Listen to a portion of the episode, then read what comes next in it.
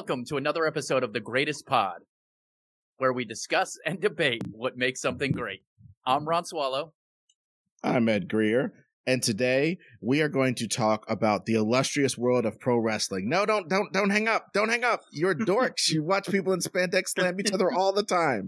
So don't act like you're too good for this. We are going to examine its cultural impact and all types of shit. And I want to introduce our special guest who uh, who's going to talk about this with us. He does a funky fresh podcast called The Goods from the Woods that has a Patreon that we directly contributed to existing. We we told him about Patreon. He jumped on it. Uh, he's a great podcaster, a real pro, a real comedian, and uh, a lovely guy who knows all about the pro wrestling. So give it up for my man and yours, Rivers Langley. Hey, hello. Uh, so th- this is actually uh, very, uh, very fortuitous that we're covering this subject on this occasion because uh, Tuesday, uh, the podcast that we got coming out Tuesday is going to be episode three sixteen, motherfuckers.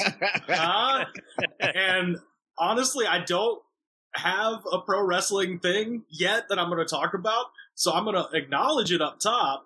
And then I'm going to send everybody over here. I'm going to be like, I did talk about wrestling, but it's on The Greatest Pod. So you, all you uh, Stone Cold heads that are expecting something crazy for episode three sixteen, baby, we got your three sixteen right here at The Greatest Pod. Dude, Hell, that's fucking yeah. great. Yeah, man. uh, so, okay. So one thing uh, I want to ask, uh, uh, dude, I'd like to know what when you first got exposed to the radiation that is pro wrestling, because uh, it gets I mean, in you. I mean, I can tell you exactly. Uh, it was the day after Spring Stampede, nineteen ninety-eight. Uh, I watched my first full episode of W C W uh, Monday Nitro, and uh, that used to air on T N T, uh, Turner Network Television, and it was just in the air at the time. Mm. Anybody who was alive in the late nineties can tell you there were two things. I mean, there was probably more. I'm excluding music. I'm going to say there were two things on television that you could not escape in the year nineteen ninety-eight and nineteen ninety-nine, and that was South Park and wrestling. Because those two things, and I guess, and, and you know what, I'm going to throw Jerry in there too, Jerry Springer, Be- because those were the three things that were culturally big no-nos for parents to their children oh, yeah. at the time. You know what I mean? Like, I- I'm mm-hmm. thirty-five years old, so I was turning twelve and thirteen in those two years, and my mother really did not, you know, put the, you know, put her thumb down much as far as, like, things that she didn't want me to watch or consume. It's not like I was listening to, like, you know, some crazy. I was. I had Adam Sandler's C D, you know, where he said "piece of sh- piece of shit car," and I was like, "Ooh, ooh!" Like, like you know, I, I maintain that, and this is true for wrestling. This is true for Saturday Night Live. Whoever your favorites were, right when you became a teenager, you're stuck with. You know, you can have favorites later. You can go back and appreciate older generations of whatever that thing is, but whenever you turn, something happens when all those fucking hormones kick in, that mm. it just crystallizes your brain. And I don't care, you know, even if you're like someone who is ultra hip and up to speed with everything, whatever weird shit you were taking in at that age, it's going to be just, you know, a, a golden, beautiful memory for you for the rest of your life, I think. And yeah. that, you know, I mean, I, I don't know. I could, I could be wrong, but I, that's, well, that's sort of what I That's what I've observed, especially like amongst comedians, right? Because you talk to comics about something like Saturday Night Live, and depending on their age, they're going to have a different cast that they tell you was important to you. You know, oh, yeah. older, a little bit older folks are gonna they're gonna be like, "Oh man, Eddie Murphy, Eddie Murphy was the best." And if you're, you know, my age and you were watching reruns of early nineties stuff, and then like kind of coming of age around that like Will Ferrell, Cherry O'Terry era, that's going to have a special prominence for you. So it's true for comedy and it's it's true for wrestling, and to the point where I can it like I back to my original point, the shit was just in the air. Everybody at school talked about it. I have very vivid memories of a big thing was people, kids would get those whiteout pens uh that had the little squeeze thing with mm-hmm. the whiteout in them, and then they would draw like D X or N W O or shit like that on the, and it didn't help that at the time you know, uh, rap music to some degree was also that forbidden fruit of like, oh, most parents aren't cool with you listening to a guy saying fuck a million times. So, and that was tied into it because W C W had a character named Conan who would go out there and use Master P's catchphrase. He'd go, "We bowdy bowdy and rowdy rowdy." And so people would write that shit on their backpack in white out. And so even if you were just like trying to keep, you know, keep your eyes on the straight and narrow, that shit, people were wearing Cartman shirts. Like you just, it was the, it was the zeitgeist. You couldn't avoid it. So I just, like everybody else at J F Drake Middle School, I was like, well, yeah, obviously I watched this, having never watched it.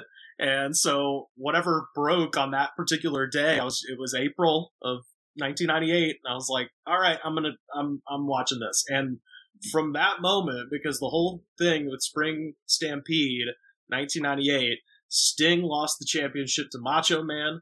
I, because I was a fat child, was very aware of who Macho Man was, despite not being a wrestling person, because he was the Slim Jims guy. Uh, and I love, I love Slim Jims then. I love them now.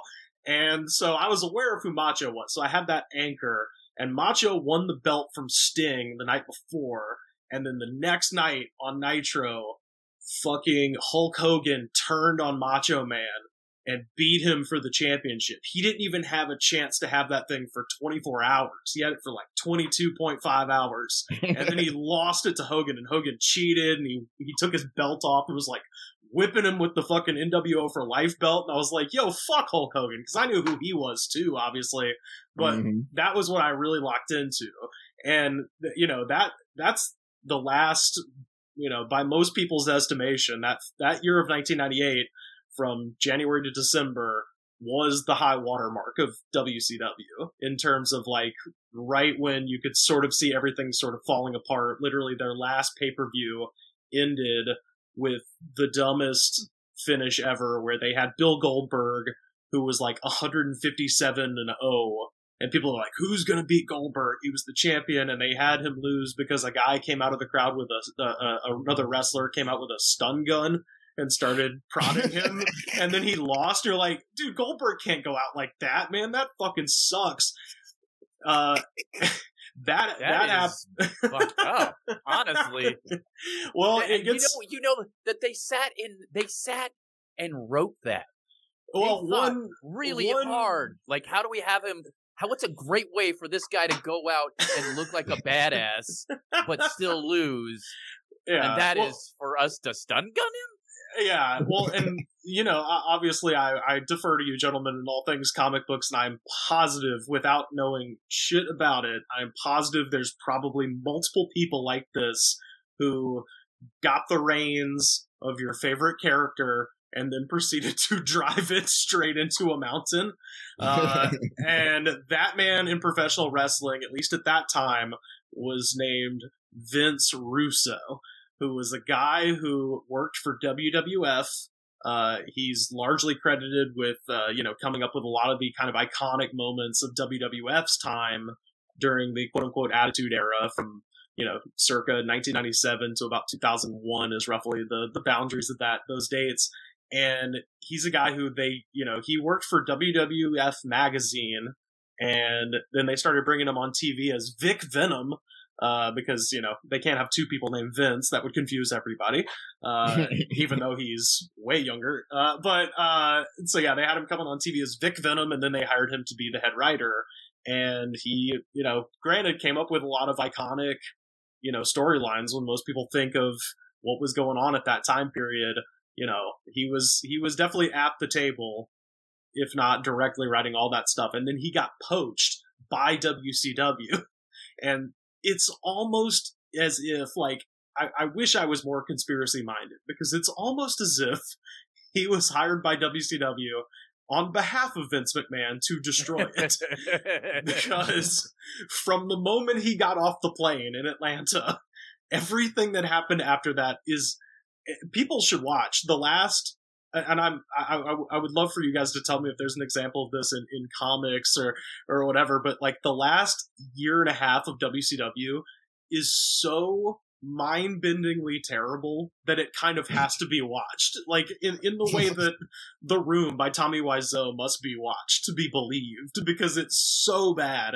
And this dude was responsible for all of it, to the point where he was like making himself a character on T V. Like, he would come out as the head writer on T V, like this thing we're all supposed to pretend is a legit sport. It's like, I'm the head writer. Well, that's the fuck. Well, it's it's, a, it's kind of uh, in comics, you know, like Stan Lee made himself a character in wrestling. Vince McMahon makes himself a character, and this guy wanted to be a guest, sort of yes. a Vince-y, Vince McMahon-y of of of W C W. One of right. the things in comics that you see that's like, uh, we did uh, cover me, Ron, and producer Bill did cover mm-hmm. uh, the uh, Spider Clone saga in comics, and it was just. Yep. You couldn't stop looking at it because it was like, dude, Spider-Man's not the real Spider-Man. There was a clone. He, the one we've been following for the last thirty years was a clone. Everything after issue one twenty-one isn't real. And just this, this discounting of shit. And like Goldberg, th- things in wrestling, the same thing happens in wrestling happens in comics, because comic book characters are so unbeatable. The way that they've written Batman for twenty years, he could just beat anybody. The way they've written Superman, right. he can't be, they can't be beat. So they figure out all these stupid ass ways for them to lose. All of that is so intrinsic in, in this comics culture. And that's why I wanted to have you on, because yeah. it's the same. Like, me and Ron have been looking at each other while you were talking. It's just like, this is the same shit that happens in yes. comics. It's the exact same. I, I yeah. the, so I, I've never seen, actually I take that back. I've seen one episode of Game of Thrones. Uh, and it was the final episode because ah. I was at a friend's house. We were watching wrestling, actually, and afterwards we were wa- they wanted to watch the Game of Thrones finale, and so I watched it and watched everybody be, you know, disappointed by it. And so I was like, okay, well, I don't need to see this. But uh, there was a moment that I, there was a big furor on Twitter, and I'm, uh, I'm sure you guys can tell me exactly who this character is, but basically there was some character who had been widely perceived across all of the seasons of the show to be a good guy, and then she has a heel turn involving a dragon. Does this sound familiar? I think her yeah. is it da- Daenerys I, or, or Daenerys something? Goes crazy, basically. Yes, but, yes. But there's also, she has a history. This is the thing. You want to make these arguments about stuff like this, and the thing is, and and look, Game of Thrones fans who have not read the books, you'll hate hearing this, but the history of her family is that they go fucking nuts. And then yeah. they do crazy shit, and that's right. exactly what she did. And people hated yeah. it because she also freed slaves and did some really great shit in yeah. in the thing. But like, when you become a tyrant, sometimes you become a tyrant.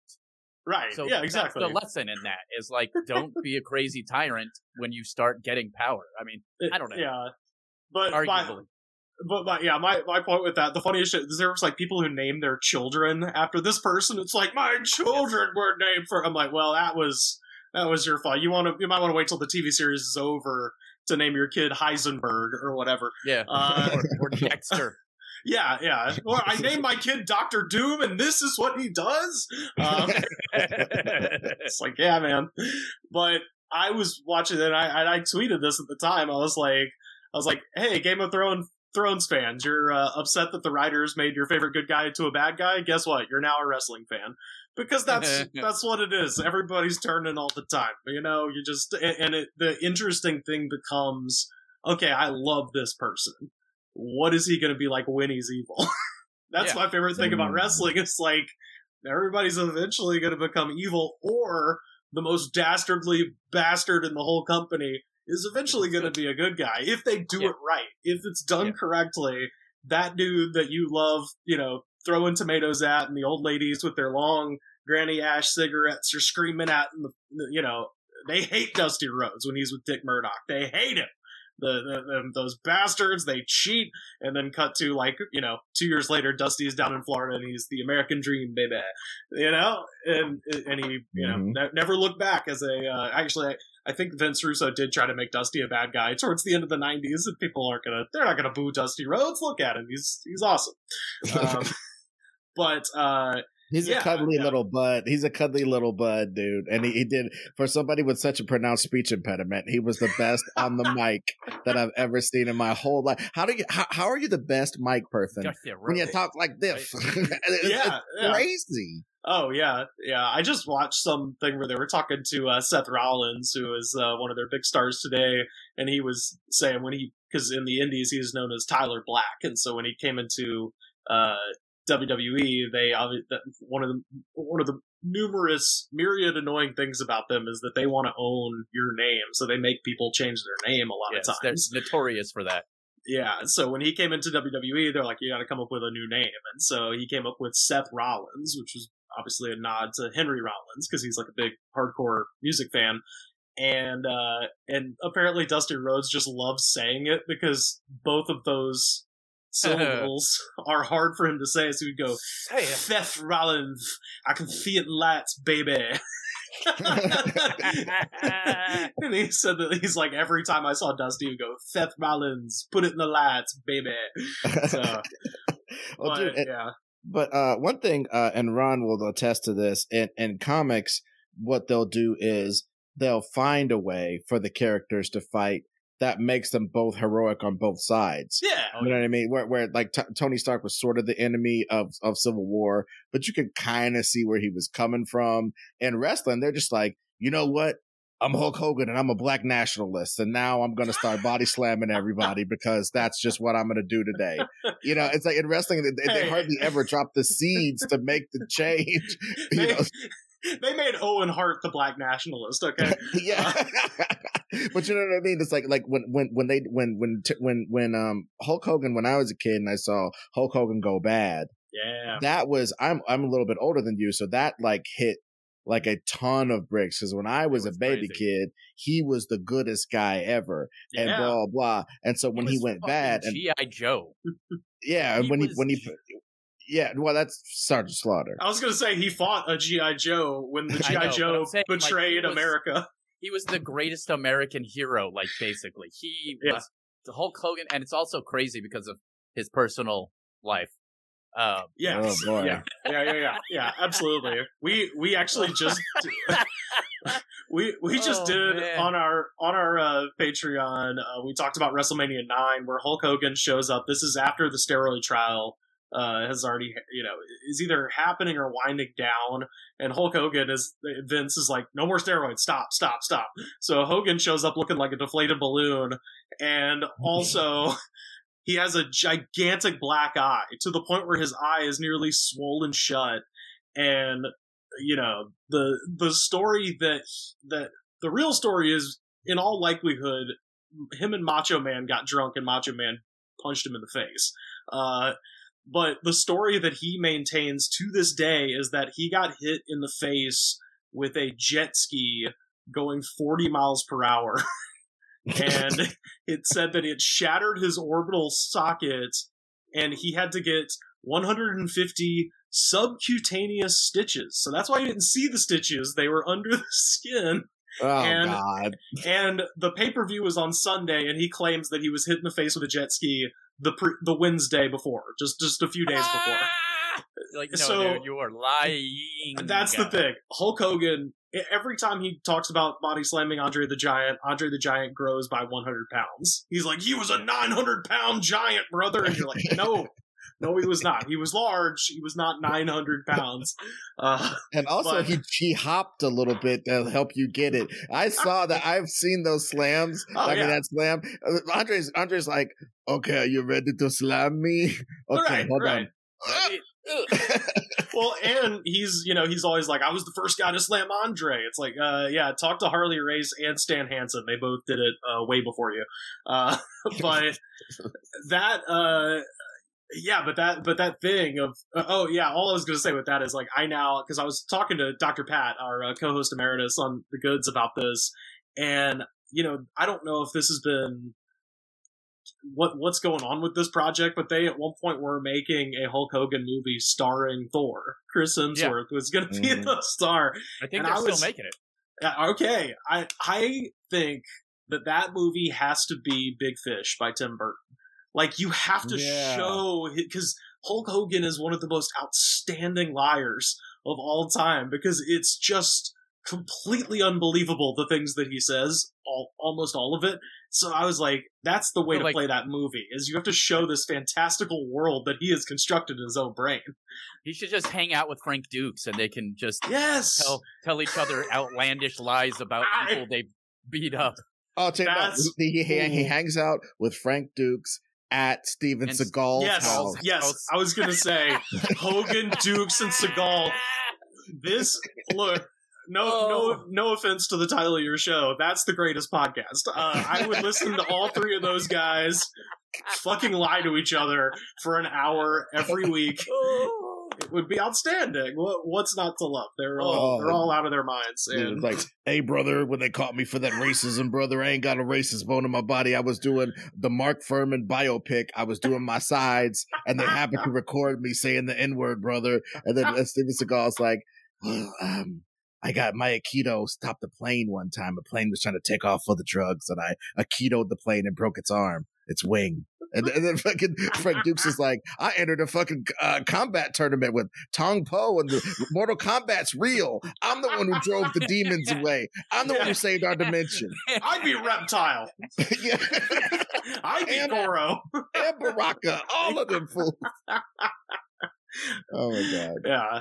Uh, but yeah, the Liars Club. That's what it'd be uh, called, the Liars Club. Yes, they the... just get together and just be like tall tales and like Paul Bunyan shit. Oh, speaking of which, perfect. Speaking of which, um, in wrestling, I do want to get to people who who have looked at wrestling culture and found it wanting. You know, I I I. Sure. I, I I, fi- I find myself shitting on Mountain Dew and Dorito culture myself, even though I'm firmly in both camps. Yes. Uh, you know what I'm saying? So it's like one of those things where I, it is this you, when you see the similarities to it and modern films, which are just comic books. Yeah. It really, I mean, there's so many times I'll be watching a Marvel movie and I will literally see Spider-Man D D T somebody. Mm-hmm. I will, you know, you'll literally see people choke slamming people. You'll see all these wrestling moves because it's part of the culture and the lexicon of comics and pop culture in general. You know oh, what I mean? Yeah. Well, and it goes the other way too. I mean, their biggest, uh, you know, star right now, Roman Reigns, his big finishing move, one of them is the Superman punch, where he literally does the thing from the movie where he hits the ground and then jumps in the air and like hits somebody like they're uh, like they're General Zod. Like that's literally their biggest star does a comic book thing. Like mm. this, you know, these these two worlds need not be separate. I mean, I, I get, and, and you know, I go back to the original question, right? My mom, her opposition to it, aside from the fact that in the nineties it was very. You know, now it's, I would say it is more comic bookish. In the nineties, Vince Russo, his big thing was his two favorite things. He did not like wrestling. He didn't grow up watching it. He thought it was like this like dumbass redneck thing because he's this guy from New York. He doesn't understand it. So he's around all these old Southern guys that grew up booking this stuff. People like Jim Cornette, who just mm-hmm. hate Vince Russo. Jim Cornette, I've stolen this line from him before because it's hilarious. He goes, Vince Russo, I hate your guts so fucking much. I've started dieting and exercising so I can outlive you by one day so I can take a whiz on your fucking grave, pal. Uh, and just like that kind of shit talk is just the greatest thing to me. But like my my mom, like she, you know, she's she's a she's a Southern woman, but she grew up the child of like two college educators, and she's an educator herself, so she's very, you know, very dignified lady. Wrestling to her is fucking horrifying. Like to this day, like I work as a commentator in the business, and she, like anytime I talk about it, you know, she's just like, well, I'm never getting in the women's club. You know, because of this, you know, it's like it's it's embarrassing to her personally. Uh, so again, that's that forbidden fruit thing of like, oh man, mom hates this shit. Uh, is this your in. son? Is this your son doing the color commentary for this choke slam of Lathon in the yeah. basement? Somewhere? It's like, oh, dude. I mean, yeah. look, you'd think parents would learn at some point that if you want your kids to not do something, just talk about how amazingly cool it is. Dude, if my Don't mom had at them. If my mom had rolled up in the minivan in an Austin three sixteen shirt, I would have dropped that shit faster than a hot pan. I, I would have been like, I'm into Pokemon, I guess. I guess it's Pokemon. Is that what's happening now? Let's do Pokemon. Uh, and she's just wearing Pokemon and talking about how it. she how she hates Jesus so much to try to get you to love Jesus. Yeah, there we go. Dude, I'm a born-again Christian wrestler. Yeah, yeah. Well, I, I mean, this, this is the thing. Like, it's similar to comics in that you got a deadline. You've always mm. got a deadline. You know, it's like, you do not have time to really think about this because you've got to fill six hours of T V this week. So you just got to figure it out. You don't really... You know, you, you can have some grand plan for your arc of whatever comic you're doing, but at the end of the day, Marvel needs that comic to come out on May twentieth, right? Like, yeah. it's it's got to hit the That's... stands on next day, so you got to be able to hit the mark. And like you said, the longevity of those characters, it's it's exactly right. You have to you have to kind of freshen them up. And, you know, I mean, I'll, I'll say this. I mean, it, this is the thing that, you know, we haven't really said yet, but those, you know, those two... you know, art forms have in common, uniquely American. You know, there's mm. they they always talk about the, what is it, the four American art forms are jazz, musical theater, the mystery novel, and comic books. You can add wrestling to that too. Like that, those mm. are the, and and a lot of that does have to do with the unquenchable thirst of, you know, capitalism, of putting that shit out all the time. You know, it so does have- you've. It has soap operas uh, a, a feel to it as well. Oh, soap yeah, oh, operas for sure. With badass stunts, really, when it comes down to it. For sure. Because, you know, uh, we've I've talked about this before. I had a friend who wrote for soap operas, and they said that what they were supposed to do is when somebody writes something, they bring in the new team, and the new team is supposed to undo everything that was done before. That's literally their job. So that's do... that's why you get like evil twins and yes, yeah, make it as like weird that. as possible and undo what was just done. And so, so oh, I think no. a lot of wrestling is that way as well. Oh like no, you're and, right. And comic books are like that too. Like a lot of times, like with Spider Clone, for instance, they they it kept like they kept making it, and I don't remember exactly how long, but we're talking years of a saga that people were like, "This is terrible. What are you doing?" Everyone was so angry when it was happening, but at the same time, they were buying it yeah. every week. Oh, yeah, yeah. So, well, it's like, so it, it was just like one of those things. And then they were like, hey, can you get out of this? Can you get it back to Peter Parker actually being Spider-Man? How do you do that? And then they're like, oh, it turns out the, that that this guy made a clone uh, to think that he was the real Spider-Man, but that Spider-Man has been the real Spider-Man the whole time, so it really was Peter Parker, and everything is fine. They don't they don't even get that complicated with wrestling. It'll just be like the next week you're like, wait, why is he good now? Like there is, they're just, they don't even bother explaining at this point, or at least W W E doesn't. I, I would say uh, A E W is a little bit better at that. That's their kind of new, uh, their new competition where uh, I- interesting turn.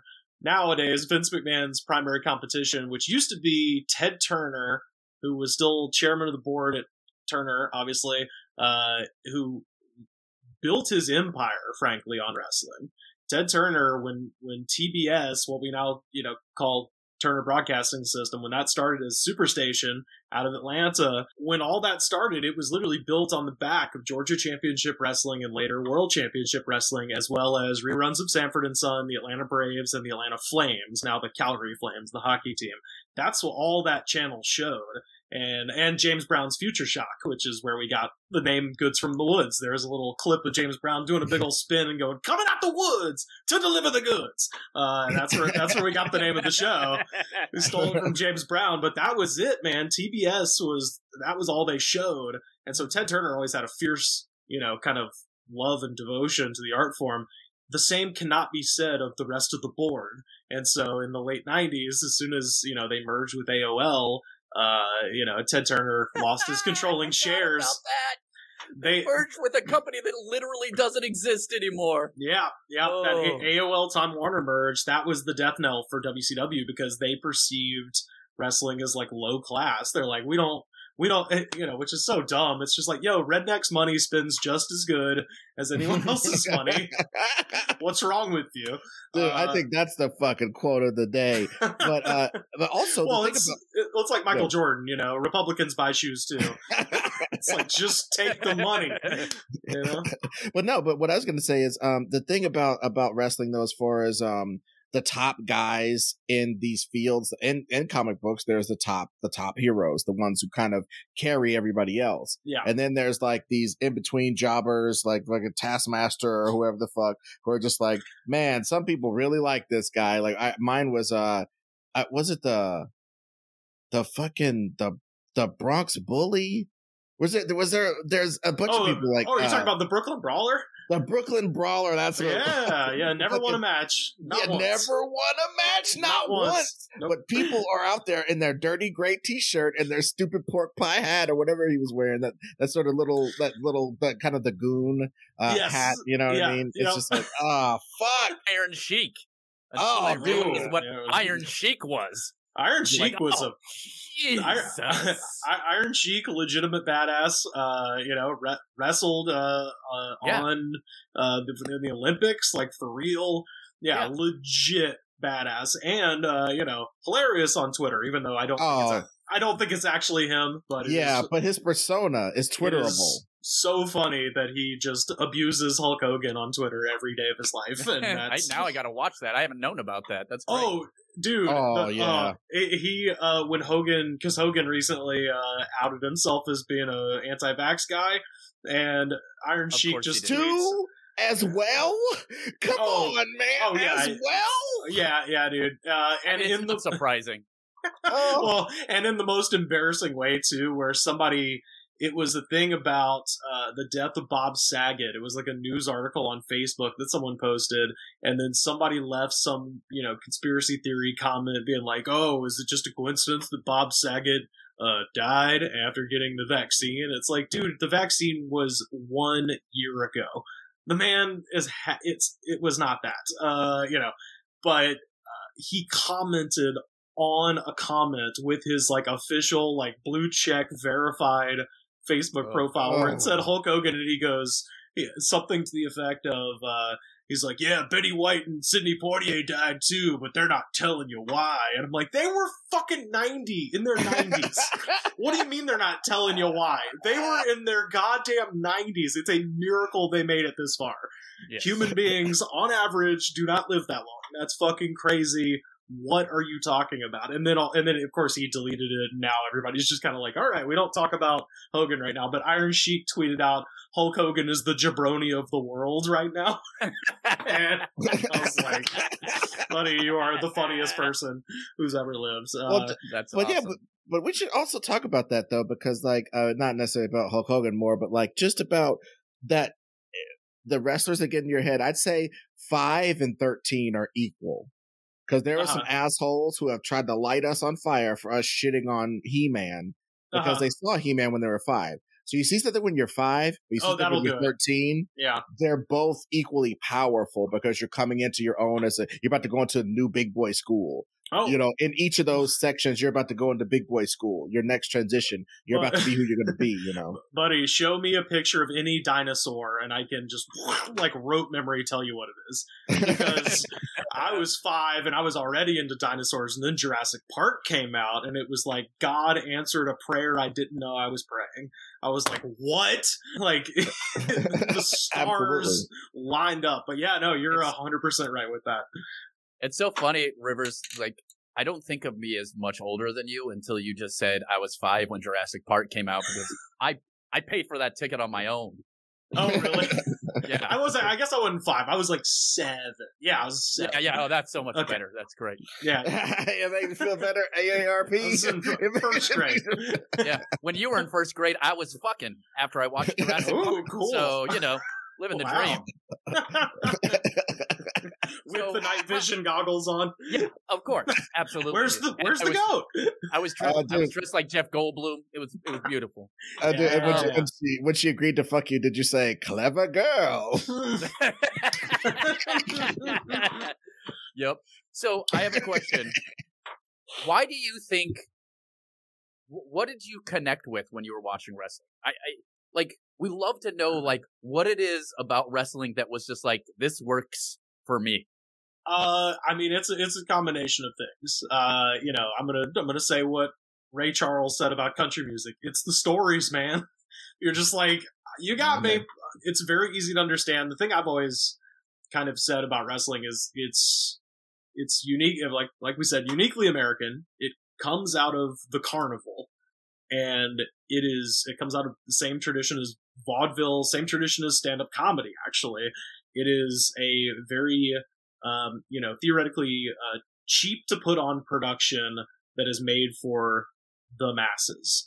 Meaning that, and this, go watch any wrestling video on YouTube. Go down into the comments. Every country you can imagine is, it'll, you just go down and it's like, you know, I live in India and I love Roman Reigns. I live in Poland and I love Daniel Bryan. Like, everywhere, it's because it is, it's a simple to understand thing. And it's very, you know, I, I studied uh, in college for, you know, as part of, uh, part of my, you know, my English literature degree that I'm using every day. Uh, but one of the things that we, one of the things we talked about a lot, uh, you know, when you're reading about like Greek theater, and it's crazy to read something like Aeschylus or Sophocles now and realize that like when this was being put on, those drama and comedy masks that you see, like Greek actors were literally wearing gigantic frowny faces and gigantic happy faces so that people in the crowd knew immediately when, you know, when the evil, uh, you know, king walks out or the guy screws over Agamemnon or whatever, they're just like, fuck that guy. Mm-hmm. Boo. Uh-huh. Same thing with wrestling. It's very easy to understand, you know, the just up front, it's colorful, bright lights, fast movement, violence, which is always cool when you're a kid. And uh, in the nineties, a lot of sexuality, frankly, which is, you know, when you're, again, those hormones are hitting and Sable is on the screen, get the fuck oh, yeah. What dude, are you talking about? Bro, as a dude who had a buddy who I know for a fact used to jack it to Trish Stratus. Dude, like, yeah. dude, dude. Who I amongst know. us? Dude, and, and wrestling, but I'm, I'm just saying, I think wrestling touched my life weird because wrestling touched my life so much that people think that I'm a wrestling fan because yeah. I've been exposed to it. But sure. It's just like, if you grew up in a trailer park, you know what Marlboro Reds look like and Parliament Lights and shit. You just know. You be a c- cigarette aficionado just from where you live. You know what I'm saying? So I, I am a, a what a win. Ooh, Winston. You yeah. know, like, ooh, yeah. Virginia Slim. Those ones. Yeah, yeah, you know what I'm saying? So, like, I'm like that with wrestling. And not like I think wrestling is carcinogenic and poison. That is not the case. No, but no. It is that thing that it gets into you because, like, when I was a kid, the first kid style, I was right on the tail end of watching Hulk Hogan be whatever because like W W E got so big when I was like a baby kid that it was like uh, it was like what you're saying as far as ubiquitous. This me and Ron could attest. It was literally every it, when you if you were a little kid when we were a little kid, there was no way you didn't know who Randy Macho Man Savage, uh, yeah. uh, Hulk Hogan, and even for a time, uh, Mister T, because remember after Mister T fought in Rocky three, he got down with Stallone's camp and shit and started doing some different shit with him. But the wrestling really took a shine to him, and he started wrestling with Hulk Hogan. And I was yeah. like, Hulk Hogan's so cool. His partner's a black dude, and they're equals, and they help each other, yeah. and, which was just like such a smokescreen now that you know the real deal. But like, right, it was right. it was so engaging, and so and then I went away from it. Yeah. And then when I was, uh, I guess, Jurassic Park fucking age with Ron, um, that's when the Attitude Era started to come in and yeah. and like The Rock and dudes like that. And so I'm like a, basically a, a teenager going out of being a teenager and watching The Rock. And it just brought me all the way back in because I realized that the whole time I like the violence and I like the stunts because we're all in the comic books. We're all in the super fighting and shit. But yeah. realistically, when The Rock was like, hey, what's your name, buddy? It doesn't matter. What, all of his Dude, bits that... were just so fantastic. And last things last, my friend was so into The Rock that he would, we would be sitting in the room and he, his mom would be cooking something. He'd be like, do you smell those enchiladas? My mom is cooking, like all this kind of shit. And then his girlfriend would come over sometimes and watch wrestling with us. His girlfriend was a skateboarder, and she was like a super tomboy. He yeah. would do wrestling moves on his girlfriend in front of us for amusement, and she would she loved it. She was like, "Oh yeah, D D T me, daddy," and then they would do it. They would Ooh, do it. Man. It was like its own personal, I mean, like probably sexual thing that we didn't sure. keep pick on. You know, no judgment. Whatever you're into, man. I mean, me as long as everybody's Lance. cool, we're cool. we we started out. Uh, Uh, choreographing our own wrestling moves and then moved into doing martial arts stuff like uh, later yeah. on. We yeah, we well, did a martial arts thing where guys really thought we were fighting. in the in the schoolyard. We actually they like tried to break us up, and we're like, "Oh, this is wow. all fake." Yeah, man, I, that I, I was in middle school and The Rock was happening, and for a while there, every day at some point, somebody in that school, probably multiple times a day, would say something innocuous like, "Hey, um, did Miss Rasa assign any homework?" And the person goes, "Oh, I don't know." It doesn't matter if Missus Rasa assigned homework. And it was just the thing.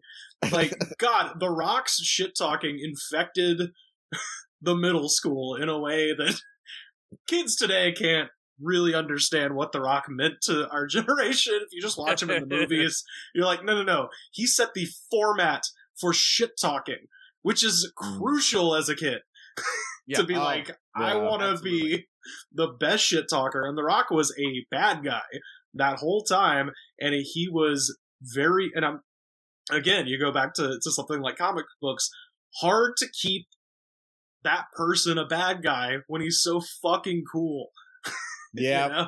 How many supervillains are there that have had face turns because they were just too cool to be ignored in one way or another? You know, just, I know, Ed, Loki. You've got Loki, yeah, Loki's a good example. I was going to say Ed has his feelings on the Joker, but, you know, he had his face turn in that fucking movie. They're like, all right, we'll make him a guy with mm. mental issues and whatever, we'll see. Mm. But yeah, we'll, we'll we'll get it over, because just like in wrestling, there's always somebody willing to fall for that shit, you know what I mean? There's, well, there's, there's always somebody to market to, you know what I'm yeah. saying? Because like, I remember when the uh, the Nation of Domination came in, and I was like, this is the closest to what, was that what they were? Booker T and them were called? With, no. with D-Lo and them? Who's Booker T and D-Lo and them? Because they were like the black gang. Yeah. They were like a black gang that fucked the wrestling up. And I was yeah. like, yeah, I'm rooting so, for these guys. No, that that is the the Nation of Domination. But Booker T was in W C W at the time, and him and his brother uh, were a tag team called Harlem Heat, despite the yes. fact that they have very noticeable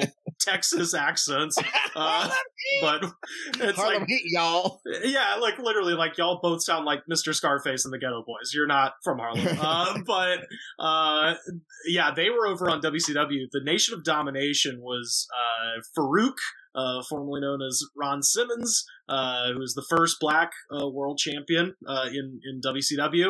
Uh, and then you had D'Lo Brown, Uh, the world's strongest man, legitimately the world's strongest man, Mark Henry, uh, the Godfather, who at the time was known uh, as uh, uh, Mustafa. Uh, oh God, uh, oh God, it's not, it's not Kamala. What the hell, Kama Mustafa. There we go. Mm-hmm. And uh, and then of course, like I said, Owen Hart, uh, white guy with uh, you know, angel curls, just like the guy on the toilet tissue. And uh, I remember Owen Hart. And, and then fucking The Rock, and The Rock came in as this, you know. Uh, when he first debuted, he was a good guy, and they literally called him like, "This guy's a blue chipper. Can't lose with this guy." And if you look oh, at his first match, everybody hated it. Everybody dude, hated it. He got booed like a motherfucker, and then he was absolutely swept up in just the okay, whatever, we're done. We don't care about this guy. Do whatever you want, and that that is sometimes can sink the ship. But in the case of a, a man as creative as Dwayne Johnson, that was like, finally, you you you. You know, let me out of the handcuffs, and now this bird's going to fucking fly. And The Rock, the reason he refers, because he was originally Rocky Maivia, the reason he refers to himself as The Rock is he was watching SportsCenter, and he was watching Deion Sanders repeatedly refer to himself as Primetime or as Deion Sanders. He only referred to himself in the third person, and Dwayne Johnson's watching that, and he goes, I hate this. I fucking hate this guy. And so he bought himself some Versace uh, outfits and started calling himself not Rocky, but The Rock. That's where that comes from. It's literally he was watching SportsCenter and he is like, I hate this. I want to do this. Dude, so I, I, I loved it. Deion Sanders was super hateable, even though he yeah. was like amazing at his job. Well, that was a whole era of guys that only, you know, David Cross, you know, has that whole bit about Ricky Henderson. That was that whole era of of sports stars that just refer to themselves in the third person. They did a they did a Seinfeld episode of George is getting upset. Like that was that was in the ether at the time of uh, of that, you know, thing. And that's that's what The Rock got. That was literally just being like, I'm going to do this because I watch this, and as a or a human being, I hate this. So that's what my character is going to do to piss people off. And it worked for a time, but again, you're just like, that dude is too good at his job of being an asshole. I love him. Which is the interesting thing about comics and wrestling to some degree, is like I said, man, if somebody is just really good at their job of whooping Superman's ass, you're like, he did it though. He's, he he called yeah, his Lobo, shot, and then he did it. He, Lobo was the Lobo was uh, probably for a time, he was like, back when they were really trying to make it be a kind of a rivalry between um, Macho Man and Hulk Hogan, like a real rivalry rivalry. Mega powers like, explode. Yeah, yeah, because they used to be like buddies, right? Then they used to like run they around were, and they were the mega powers. They were yeah. the mega powers, and then uh, uh, Hulk Hogan looked at Macho's wife wrong, uh, and then they got in a huge fight. You can't be looking at Elizabeth like that, you piece of shit. I know you're a racist. I'm literally, gonna stab at you. He literally said to him, he's like, you had lust in your eyes for Elizabeth. And that was enough. And they sold millions of dollars worth of pay-per-views off of oh. you looked at my wife weird. Dude, well, that, well that, so that's one thing that it shares with uh, all the I mean, pop look, it's stuff got, we like. It's relatable to regular ass dudes. Like it, yeah, it is, that's like, true. Regular ass dudes who are like insecure. Yeah, uh, yeah, and yeah, they yeah. got their wife because they have a they own a construction well, company. And, yeah, and, and their wife is like hotter than them, and they kind of look like shit. But their next door neighbor also owns some shit, oh, and yeah. he drives a nice car, and he's got a full head of hair. And then he looks at his, that dude's wife, and that guy wants to murder him. Yeah. Well, and that was, I mean, that was Macho Man's, you know, that was completely in line with that character. And, you know, if you believe what a lot of people have said, the real guy who was actually married to that woman, the most psychotically protective, insecure motherfucker on the planet, where, like, you know, he'd get in real fights uh, with, oh. with people. Yeah. Supposedly that's, that's why Hulk Hogan got punched in the face, is because his wife, like, you know, it was like, all right, this guy's weirding me out, and went over to Hulk Hogan's house, and he fucking showed up, and they were both plowed, and he he's like, where's Elizabeth? And punched Hulk Hogan in the face, and then Hulk had to be like, no, a jet ski hit me going forty miles per hour in the skull. Uh, that makes Dude, more sense. The calculation of his shits. But I, I gotta say, though, in, in wrestling, I, I think as we wind down here, the thing that's interesting, that's always gonna be interesting, is the fact that wrestling moves fucking literally work and will fuck your ass up if you get them done. Because I remember very specifically when I was in uh, Boy Scouts. I was in Boy Scouts. We used to go down to the pool. There was all these different activities, but then we would have some free time to just go to the pool, fuck around on the trails, do whatever we wanted for a little while before we had to go lace up some lanyards or whatever the fuck. And so in between like canoe assholery and the bullshit where we got to go eat later in the mess hall or whatever, there was this chunk of time where we just play grab ass all the time. Some people yeah. literally, no judgment. Uh, so like fucking we're, we're Boy Scouts and we're doing all this shit. And straight up, this kid has a water balloon. He's my nemesis. I think his name is Jeremy. And Jeremy throws a wa- water balloon on me. And then with, from his other hand, magically, in his other hand is a, a clod of dirt. Uh-huh. So he, so I'm wet, and he throws the dirt on me. Now I'm automatically muddy. And my whole uniform is fucked up. My little Boy Scout shorts, my socks are full of silt. I am so fucking angry. And Jeff, uh, Jeremy thinks he's so fast that I can't catch him. So I fucking corner him next to a tree, and I catch this fucker. We're on a gravel road. I'll never forget it. And I D D T'd him on a gravel road. Dude. And then I kicked him in the chest while he was down. And I thought for a moment that he was dead and that my life was over, because that move fucked his shit, dude. You put your arm, you basically headlock somebody. They're, they're, they're in front of you, and you, yeah. you kind of headlock them, and then you slam their head into the ground while maintaining the headlock. That's what the D D T is. What's, what's and, the one where you put their head between your leg and then jump on them? Oh, that's a pedigree. Uh, that could be a pedigree, or a, a, yeah. a, a, also a tombstone, right? If you have, tombstone. you have to lift them up, though. Yeah, well, you have to lift them tombstone. up to where their their nuts are in your their face, basically. Right in your face. Yeah, your yeah, yeah. In your face. yeah.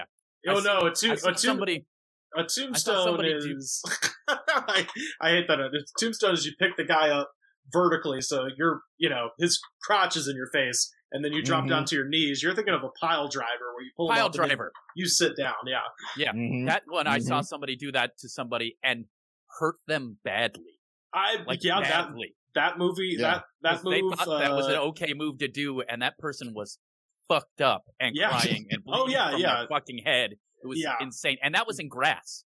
That That's a move, uh, mm. yeah, that's actually paralyzed. Uh, professional wrestlers, people who do it all the time. That's a move yeah. that if you see somebody whipping that out, it's pretty rare, even now.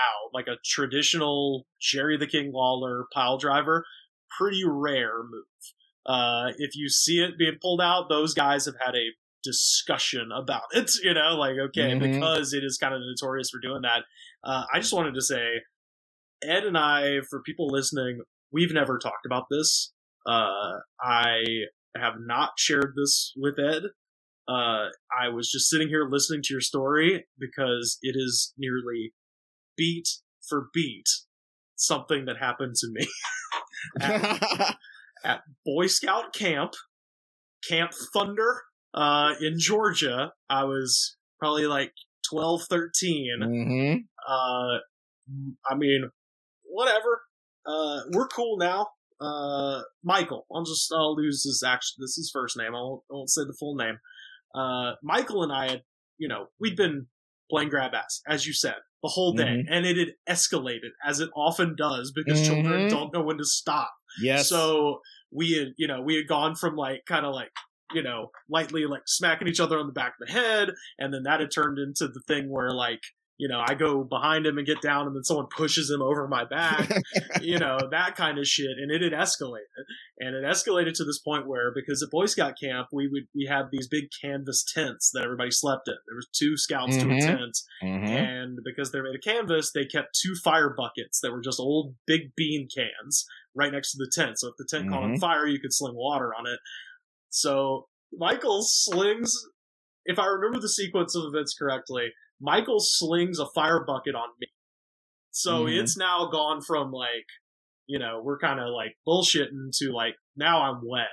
Mm-hmm. And I turn around and we just start going at it, right? And he's smaller than I am. I was like a real big kid. And he manages to get on my back and he's got me in a headlock like this, right? But I'm a lot bigger than him and he doesn't know about the Samoan drop.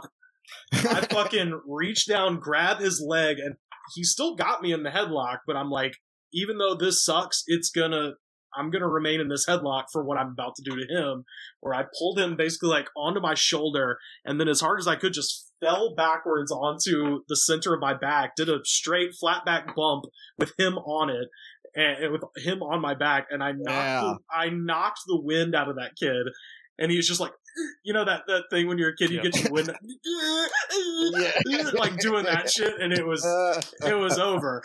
And then uh, that shit's we, scary, by the way. Yeah. Oh yeah. yeah. Oh yeah. It's, I mean, I don't feel good about this, but I will say that dude got jacked, man. He got so because he was like a little, you know, he was like one of the smaller kids. He was and a year was younger than me. I swear, I think that's the moment. Like if you look at that man now, he is all abs, top from the top to the bottom, just abs. Like, how he's do you fucking, have abs on your forehead? This he is, is insane. He is fucking. He looks amazing, and and I, you know, obviously we didn't have a problem. You know, after that, yeah. we were, you know, the scout leaders made us like, oh, I'm sorry, you know, we go, she got out of hand, and we buried it, and we've still buried it. This was twenty-five years ago, whatever, and so, uh, but anyway, yeah, that dude proceeded to get so fucking shredded in high school. I was like, well, I can't ever pull that again. He'll just, he'll just pull my fucking head off. So I'm gonna be, just, I'm gonna be sweet as pumpkin pie to Michael P. Yeah, the two, the two things that made me think of is uh, number one, the through line between both of our stories is we were fat people using gravity moves. Yes, gravity God. moves are a big deal to fat people. Like mm-hmm. anything where we're falling or something, yeah. it's the stuff that comes naturally to us. You know, yeah, just yeah, yeah, falling, yeah. teetering, slamming, great, yeah, great shit. Yeah. And, and the other Mine's thing was moving out of the way of fat people, dodging like, fat quickly. The Ron like, Swallow story. And like, and like, I, I don't want that guy to get you. So like, this is that. Yeah. Uh, thank you for apologizing on our program. I love so you, Michael. Bear, so we bear no legal responsibility for this no. slamma-jamma that's going to happen. No, no. So, um, so all right, as we as we dismount, we have a last thing we used to do on on an, an other iteration of our podcast called the Royal Rumble, where we basically are oh. Battle Royale, and basically it's just as you know in the Royal Rumble, It is a battle royale where everybody is against everybody. So you know, it's tomorrow, pick, right? Oh, yeah, but is it, we is got it? Perfect timing. The Royal Rumble is literally tomorrow. so, so, so, nice. If you could pick, I guess we'll limit it to like four just to make it interesting and shorter, but like four participants yeah. in the best Bat, uh, uh, Battle Royale, Royal Rumble of all time. And by, yeah. by the rules, I think you have to get somebody over the top rope and out of the ring, correct? Yeah, yes. All right.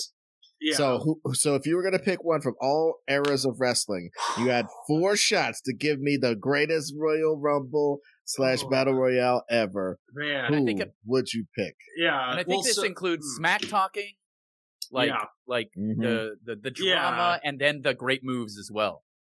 So it's a little bit, uh, the difficulty is this, the Royal Rumble tends to be, because you eliminate, you get eliminated by being thrown over the top rope.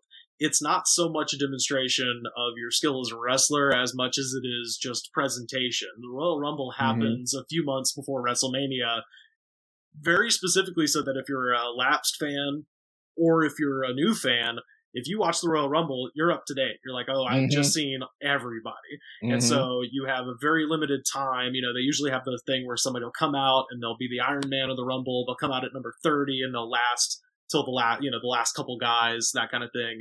Mm-hmm. Uh, Chris Jericho was known for this. Kane, well known for doing this. Um, so if it's specifically a Royal Rumble, it almost has to be more about the presentation. Now, if we were doing a fatal four-way and it was a full-on match that would be decided by, you know, pinfall or submission, then my answer would be slightly different. I would have more athletic guys, more, uh, you know, people who are, uh, you know, physical specimens in terms of their ability. So let's do that. Oh, okay. Well, because Royal, I mean, yeah, because well, we'll do, we'll do, we'll do that, and pop. then we'll, yeah, we'll we'll do that, and then we'll do uh for the four greatest gimmicks of all time. Oh, I can shit. contribute okay. to that as well, because like it's it's about the presentation part. If you don't yeah. have a great gimmick, your shit like Dusty Rhodes has has an ephemeral gimmick. You know yeah. what I mean? It, it oh, isn't yeah. just like I'm Dusty Rhodes. I come out in a robot suit. That's not what he does. He does yeah, something yeah. more ephemeral no, he, than that. He, you know what he I mean? Come, he comes out of the ditch eight years old and became so sweet. Uh, son of a plumber. Uh, uh, so, yeah. So, so, so man. pick the athletic uh, wrestling motherfuckers and yeah. then give me the top gimmick guys. I mean, you're ta- if you're just talking about like a crazy fucking shit show that anybody on the planet is going to be like, that was fucking dope. Mm-hmm. Uh, you're talking Daniel Bryan, who's mm-hmm. not only my favorite at the moment, he is creeping up on my favorite wrestler of all time. He's always been pretty high on my list, but his work just in the last few months when he, he switched over to A E W, uh, fucking phenomenal. And he was always good, but he's been on fire. So it's Daniel Bryan. The mm-hmm. other guy, because I've seen this personally uh, uh, at uh, P W G, uh, long-running promotion here in Los Angeles, uh, uh, he's now signed for signed to the W W E. And he's criminally underused, but it's Ricochet. Ricochet is a dude who just, he's an acrobat. He is, mm-hmm. you could put that motherfucker in the gymnastics competition of the Olympics and he'd probably win some medals. He's that good. And just, just to watch him do his thing, you're like, that's, he's dead. He died. You know, and he's fine, but he's so good at it. You're like, I watched a man get killed tonight. Um, So I'm putting in Ricochet. Uh, as far as like, oh man, we're uh, man. If we're gonna go back, I mean, Flair. Flair's kind of the, you know, he's he's the showman, but he's also the wrestler as opposed to Hogan, who's just the showman. Uh, you know, mm-hmm. Hogan is the, you know, he's got the big boot, he's got the, you know.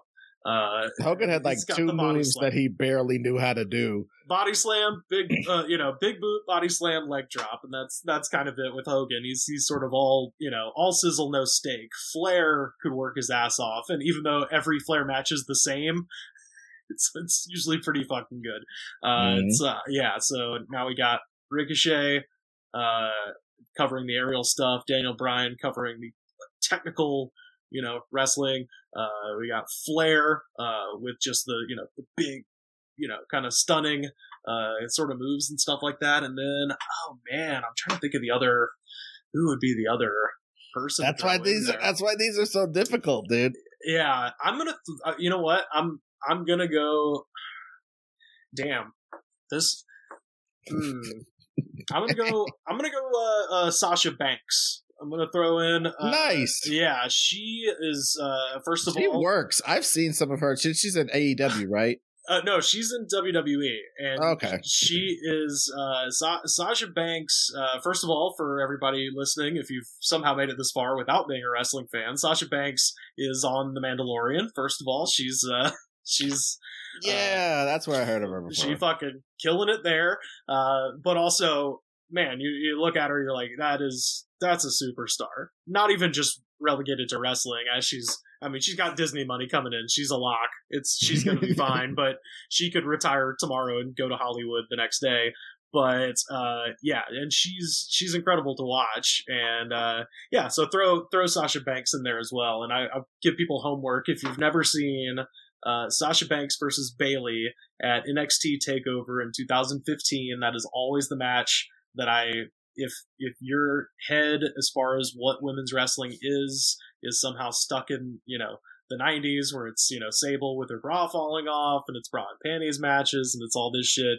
If you want to watch just an incredible wrestling match, not gendered at all, fucking Sasha and Bayley in that in that one match, I watched that and I was like, I can't believe how good this is. Like, it was just beautiful storytelling. It's everything I love about wrestling in one match. So the fact that I know she is capable of that, and because I think she'd be the heel in the match of all of those people. If you got mm-hmm. Daniel Bryan, Ric Flair, Ricochet, biggest babyface ever because he keeps killing himself, uh, and, and Sasha Banks, Banks is going to be the big villain, and she'd be dominating half the match. See, and that, that'd be good. So. That'd be good for the storyline too. It's like, I dominated these men in here, blah, blah, blah, you know. Oh, so. She's badass. She's, uh, she's uh, Snoop Dogg's niece in real life. Uh, so, like, Snoop Dogg uh, raps and, like, followed her down to the ring for one of her matches at WrestleMania a couple years ago, and she got her... Talk about a putover. Jeez Louise. Well, she, much like The Rock was inspired by watching SportsCenter, she was inspired because she always loved wrestling, and Snoop Dogg has always been a guy that, you know, he's appeared on W W E T V, you know, pretty much since the early two thousands. So he would always bring her to the shows, and she got enamored with it, and she said that she was inspired... Her character was how everyone treated Snoop Dogg, because everybody calls Snoop Dogg boss. And he was like, oh, whatever you want, boss. Yeah, what are we doing tonight, boss? That kind of thing. And so her character is the legit boss, and she has legit boss on these giant like diamond finger rings that she wears and shit. And that's her whole kind of gimmick, is she's just like, yeah, I'm basically, if Snoop Dogg was a female wrestler, like, I'm just that's cool awesome. As fuck, and I'm better... pretty much better than everybody. She's Snoop Dogg with a way more of an ego, basically. So she's oh, nice. she's pre pre murder was the case Snoop Dogg, I guess. Well, dude, and, and, and as as we round round out, all all I want to say is my my top five gimmick, my my, yeah. my top four gimmicks, because honestly, my list is the correct list for mm-hmm. real. Okay, Ric Flair's gimmick. He could be racist. He could be sexist. He could be whatever he wants to be. His gimmick is one of the best of all fucking time. Just the nature boy and the woo and all that shit. It's like, that's just really great stuff. It's, yeah. it's really inspiring. He, he he went in front of like championship teams like the Patriots and the Lakers and shit like that, and did his Ric Flair shit and got people excited to go win real championships in real sports. Yeah, from him yeah. giving him pep talks. Can't beat that. You motherfucking cannot beat The Rock. I should probably say The Rock yeah. for the last, because The Rock's gimmick, again, the fucking it's it's more than it's catchphrases plus time plus attitude equals The Rock. He would say the the smell what The Rock's cooking. It doesn't matter uh, what what your shit is. It, it, it, the people's uh, the people's eyebrow. The Rock wants this. The Rock wants that. It just he set up people so well to fuck with them. So that's a great one. I gotta say. Uh, As uh, you know what? The motherfucking Undertaker had a yeah. great gimmick. He had two great gimmicks. He had the one where he came out, he was implacable, unstoppable, unkillable, and just sort of waded through people. And then they kind of decided that was boring. And then he started being the, the American badass or whatever. Yeah, yeah. So he would motorcycle. ride. Yeah. So the, the t- first time he debuts as the American badass, he rolls up on, in a motorcycle into the arena, up to the stage, jumps off, and starts whooping people's fucking ass. That yeah. it's just great gimmicks all around. And uh, last is uh, Coco Beware. He had a parrot. Oh, no, yes. uh, Frankie. Frankie. Frankie the parrot. But no, I mean, uh, maybe he doesn't have the greatest gimmick, but he was he had a really memorable gimmick. When I was a kid, I used to hate to see Coco Beware because he'd come out, he'd be flapping like a bird and shit like that. But my, my real last pick is the goddamn Ultimate Warrior. No. The Ultimate Warrior's gimmick was the best shit of all the when the seas drank Atlantis, you were there on the shores. I pulled you out of the primordial ooze and threw you into the sky to make the stars. The energy shined down and I was born from the muck. The bile that impounds into the dragon's breast has filled me with the fury that is necessary to destroy those who... for twenty minutes. Yeah. This dude is fucking crazy, just talking crazy nuts, and he can gorilla press people above his head. He could fucking do anything strength-wise. He was amazing, and I think all of the people I named are probably pieces of shit in real life. Oh, sure, yes. But yes. But well, and damn. It's like, I like Rob Van Dam a lot because I know oh. him personally. Yeah. And also, watching him, he's like really talented. And his so, gimmick mm-hmm. is he's he's a weed guy. He likes the he likes weed. Yeah. That's yeah, dude. But but there's so, so so again, wrestling is full of so many gimmicks and so many cool things, just like comic books. So if you guys uh like these these all these worlds, give it a shot. Sit down there with your kid or something. Let them see some violent sex activity on the screen. Let them see. Let them see some nutty company politics. Let them see some of this shit yeah. and see if they like it. You know what I mean? Yeah. Because oh, honestly. To, uh... Shout out to Outlaw Adam Knight. Our, our mm-hmm. uh, he's on our Patreon. He's a wrestler himself. Uh, he's inspiring me to go uh, get in shape again. So uh, shout out to you, man. Dude, he's always sending pictures from five a.m. at the gym and shit. I'm just like, damn you, Adam. We're basically the same age. And I am so – if he slammed me, my body would come apart like Legos. Legos with Jell-O all over them. It's just Maybe disgusting. Rivers so, yeah. and if you're – Yeah, if Outlaw, if you're ever in L A, Rivers uh, and, and you guys should do some kind of wrestling thing because uh, yeah, yeah, tell, tell them to hit us up at uh, D. Brian Kendrick's Wrestling Pro Wrestling. No, fuck yeah, and uh, and while you're doing plugs, plug yourself and your podcast, and uh, we'll be on out of y'all. Yeah, so uh, you can find me on Twitter and Instagram at Rivers Langley, and you can check out our podcast. Uh, Ron and Ed have both been. Guess uh, on it. It's called The Goods from the Woods, and it comes out uh, every week on all the places that you find The Greatest Pod. And as I mentioned, I'm also one of the uh, commentators, uh, along with uh, our mutual friend Eric Barnes over at nice. The Brian Kendrick's Wrestling Pro Wrestling. And uh, as he pulls up the poster for when the next show is, uh, so. Uh, yeah, you can you can come see us at uh, J L F X Studios in Burbank. That's right, we're in a damn T V studio now. Uh, yeah, on, yeah. February twenty-fifth. Uh, those tickets are available on uh, Twitter at Wrestling P W, and it is a it's a fun time. I always recommend it to anybody who's uh, not even necessarily a wrestling fan. You're gonna come for the comedy.